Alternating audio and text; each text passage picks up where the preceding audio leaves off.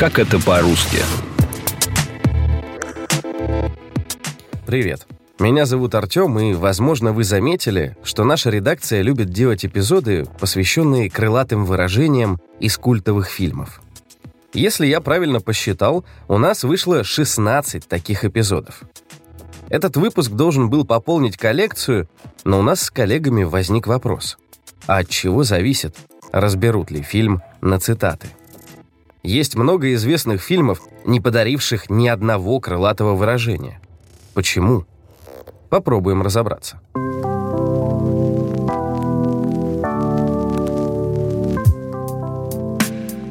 Для начала стоит понять, почему нам вообще нравится цитировать кино – рассказывает профессор Государственного института русского языка имени Александра Сергеевича Пушкина, доктор филологических наук Эльвира Акимова.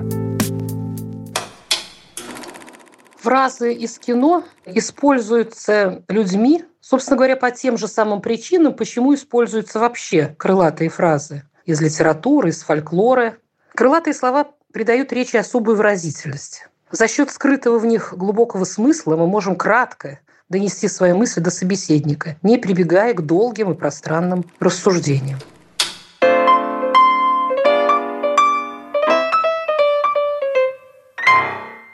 Помимо того, что крылатые выражения делают нашу речь богаче и ярче, они помогают быстро и емко дать оценку какому-нибудь событию или человеку. Допустим, кто-то пытается продать вам курс по саморазвитию сомнительного качества – Обещает грандиозный успех, рисует картины прекрасного будущего, но не говорит, как этих целей достигнуть. Логичной реакцией на такое предложение будет «А, ну понятно. Очередные Нью-Васюки». Нью-Васюки — это ироничная оценка неосуществимых, фантастических планов, которые никогда не сбудутся. Такое название получила деревня Васюки в фильме Леонида Гайдая «12 стульев». Там Остап Бендер рассказывал, что этой деревне суждено стать мировой шахматной столицей. На турнир съедутся любители шахмат со всего мира. Сотни тысяч богатых иностранцев хлынут в Васюки. Гостиницы небоскребы для размещения гостей. Дворец шахмат, где будет происходить турнир. Аэропорт Большие Васюки регулярное отправление самолетов и дирижаблей во все концы света, включая Рио-де-Жанейро и Мельбурн. Вы только представьте себе!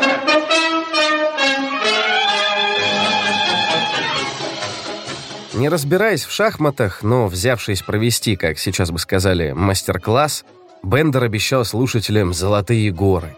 Пускал пыль в глаза, чтобы выйти сухим из воды. Кстати, «золотые горы», «пыль в глаза» и «сухим из воды» Это фразеологизмы. Их в речи используют примерно для тех же целей, что и крылатые фразы. Но есть разница. Если разделить фразеологизм на отдельные слова, он потеряет смысл. Например, выражение «когда рак на горе свистнет». Оно значит, что какое-то событие, если и произойдет, то очень нескоро и маловероятно. Или оно совсем невозможно. Конечно, никакой рак на горе свистеть не будет. Мы не воспринимаем фразу в буквальном смысле. Или выражение «не валяй дурака». Оно призывает перестать дурачиться, стать серьезным, а не в прямом смысле прекратить возить по полу какого-то дурака. Иными словами, в фразеологизме сумма не равна слагаемым. По отдельности все слова понятны, но вместе имеют совершенно другой смысл. Не каждый фразеологизм — крылатая фраза — но многие крылатые фразы, в том числе из кино, это еще и фразеологизмы. Ведь ты один целого взвода стоишь, а то и роты. Восток – дело тонкое. Выражение «Восток – дело тонкое» появилось благодаря фильму «Белое солнце пустыни». Естественно, Восток не буквально тонкий в картографическом смысле. Так говорят про запутанную ситуацию – для решения которой нужны знания культурных обычаев и традиций. Большинство крылатых фраз, в том числе из кино, напрямую связаны с национальной культурой. Тут важный момент именно в данном обществе, у данного народа, потому что в другой лингвокультуре, возможно, мы и не поймем, над чем смеются вот американцы, просматривая свои фильмы, потому что у нас нет вот этих общих фоновых знаний. Ну, иногда, может быть, и есть, но не такой фонд этих знаний, как у представителей одной культуры, одного народа, одного поколения. Логично, что искусство в каком-то смысле не только отражает опыт культуры, но и меняет его. Как сильно кино влияет на культуру и язык в частности, рассказала доктор культурологии, заведующая кафедрой психологии языка факультета психологии МГУ Галина Денисова. И вот мы все являемся свидетелями зарождения нового языка культуры, который вырабатывается на основе такого иного синтеза языковых и визуальных средств. Так вот, киновек ознаменовал собой активное использование языка визуального искусства. Действительно, если задуматься, то в нашей метафорической системе кинематографические образы очень энергично притесняют образы традиционные, так скажем, для литературы. Цитаты из кино очень легко усваиваются, быстро становятся устойчивыми единицами в коллективной памяти, так сказать, переходят в разряд клише и представляют собой такую концентрацию опыта определенного поколения. И они, конечно, не уступают по силе убедительности цитатам из классической литературы. Получается, несмотря на то, что литература намного старше, по цитируемости она уступает относительно молодому кинематографу.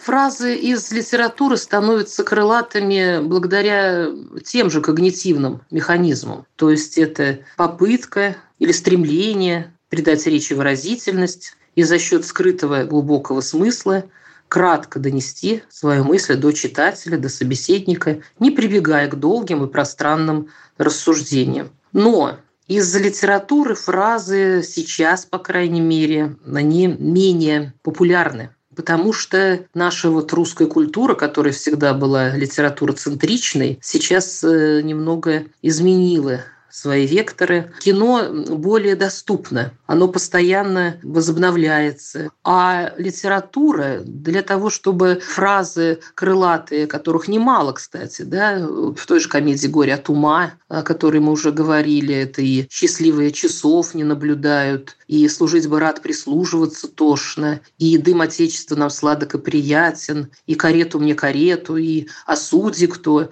и многие-многие другие фразы. Недаром Пушкин говорил, что вся комедия разошлась на цитаты. Эти фразы где мы можем с вами возобновить? Ну, в школе большинство проходит галопом по Европам эту комедию, и все. И, возможно, какую-то инсценировку посмотрит или на телевидении, или в театре где-то там еще. То есть э, вот эта возобновляемость гораздо ниже сейчас у литературных текстов. Поэтому здесь э, нужна начитанность, фоновые знания не только общекультурные, например, как для фильмов. То есть фильмы смотрят, фильмы знают, употребляют фразы из фильмов, но и начитанность, которой сейчас, к сожалению, особенно у молодежи, не так уж много этой начитанности, не такая уж она высокая.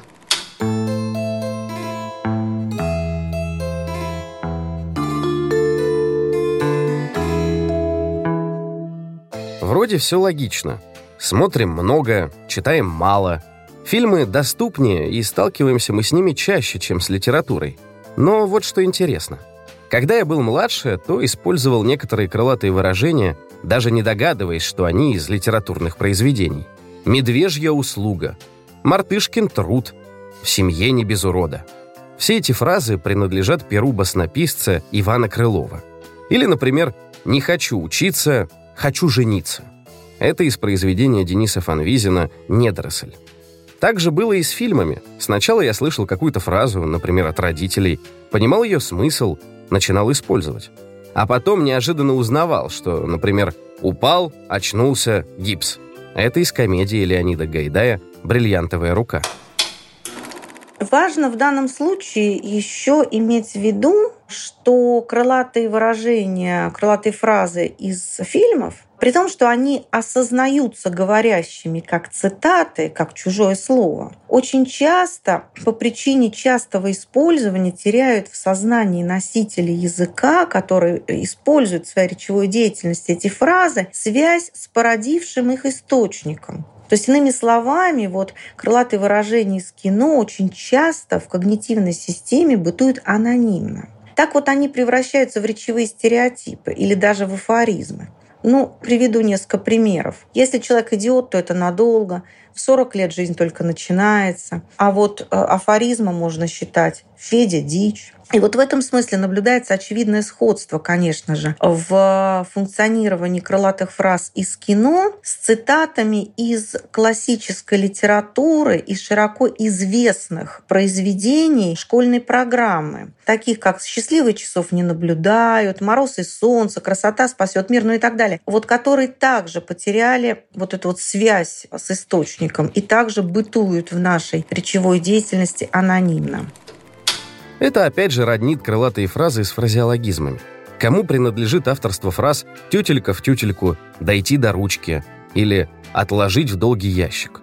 Фразеологизмы почти всегда анонимны. Мы не знаем их авторов. Получается, что крылатые выражения из литературы или кино закрепляются в нашей речи, но без знания источника становятся анонимны, а иногда и теряют первоначальный смысл.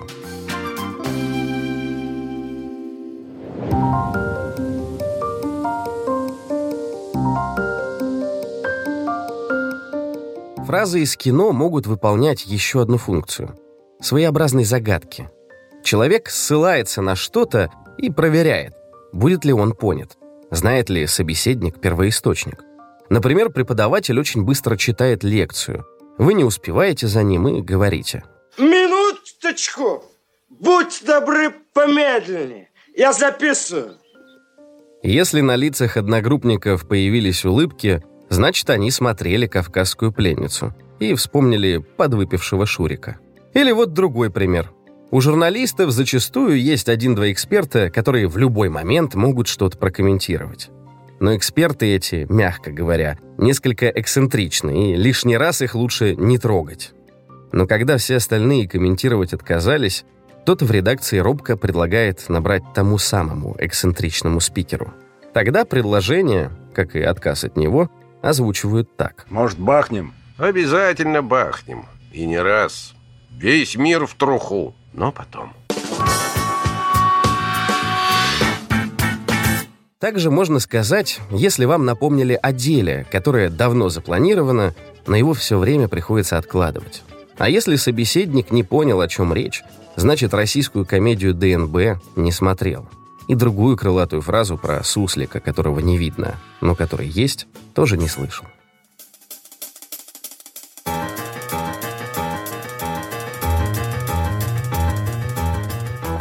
Еще фразы из кино могут использовать и для формирования какой-нибудь ассоциации. Например, журналист в статье высмеивает политика, шутит над его несуразностью и, помимо прочего, пишет «Кандидат наш – мужчина в самом рассвете сил». Разве что пропеллера за спиной не хватает. Так появляется параллель с Карлсоном. Создается комический образ. Все эти примеры можно назвать прецедентными текстами. Прецедентными называются тексты, на которые многие ссылаются, потому что считают их важными для данной культуры. Это стихийно или сознательно отобранные тексты, которые значимы, еще раз повторю, в рамках данной культуры и допускают в этой связи особые формы их использования. Они могут быть из литературы, эти прецедентные тексты. Самый текст, на который ссылаются, самый употребляемый текст, это Библия, книга книг, он называется так. Ну и если мы к фильмам, к нашим возвратимся, прецедентными текстами можно назвать и фразы такие достаточно серьезные, если фильм, допустим, экранизирует литературные произведения, то же самое «Горе от ума» Грибоедова. А если это фильм оригинальный, тут э, многое зависит от сценариста, от его таланта юмористического, от э, режиссера, который порой привносит свои какие-то фразы, от актеров, Вспомним вот великую Фаину Раневскую, которая из ничего не значащих, так сказать, фраз, из маленьких ролей создавала шедевры. «Муля, не нервируй меня», или «Красота страшной силы» и так далее – харизматичных актеров современности, того же Андрея Мягкова, который в лентах Эльдара Рязанова произносит свои знаменитые, ставшие такими прецедентными, крылатыми выражения «ну и гадость, это ваша заливная рыба» и многие-многие другие. Лингвист Юрий Караулов давал прецедентному тексту такое определение. Он должен быть значимым для человека в познавательном или эмоциональном отношении, Иметь сверхличностный характер, то есть быть известным широкому кругу людей и разных поколений. И регулярно возобновляться. Так что крылатые фразы из кинофильмов можно смело считать прецедентными текстами.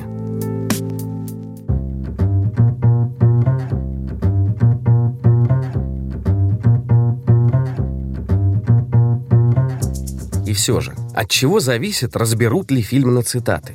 Иногда не получается вспомнить ни одной яркой фразы из признанного шедевра кино.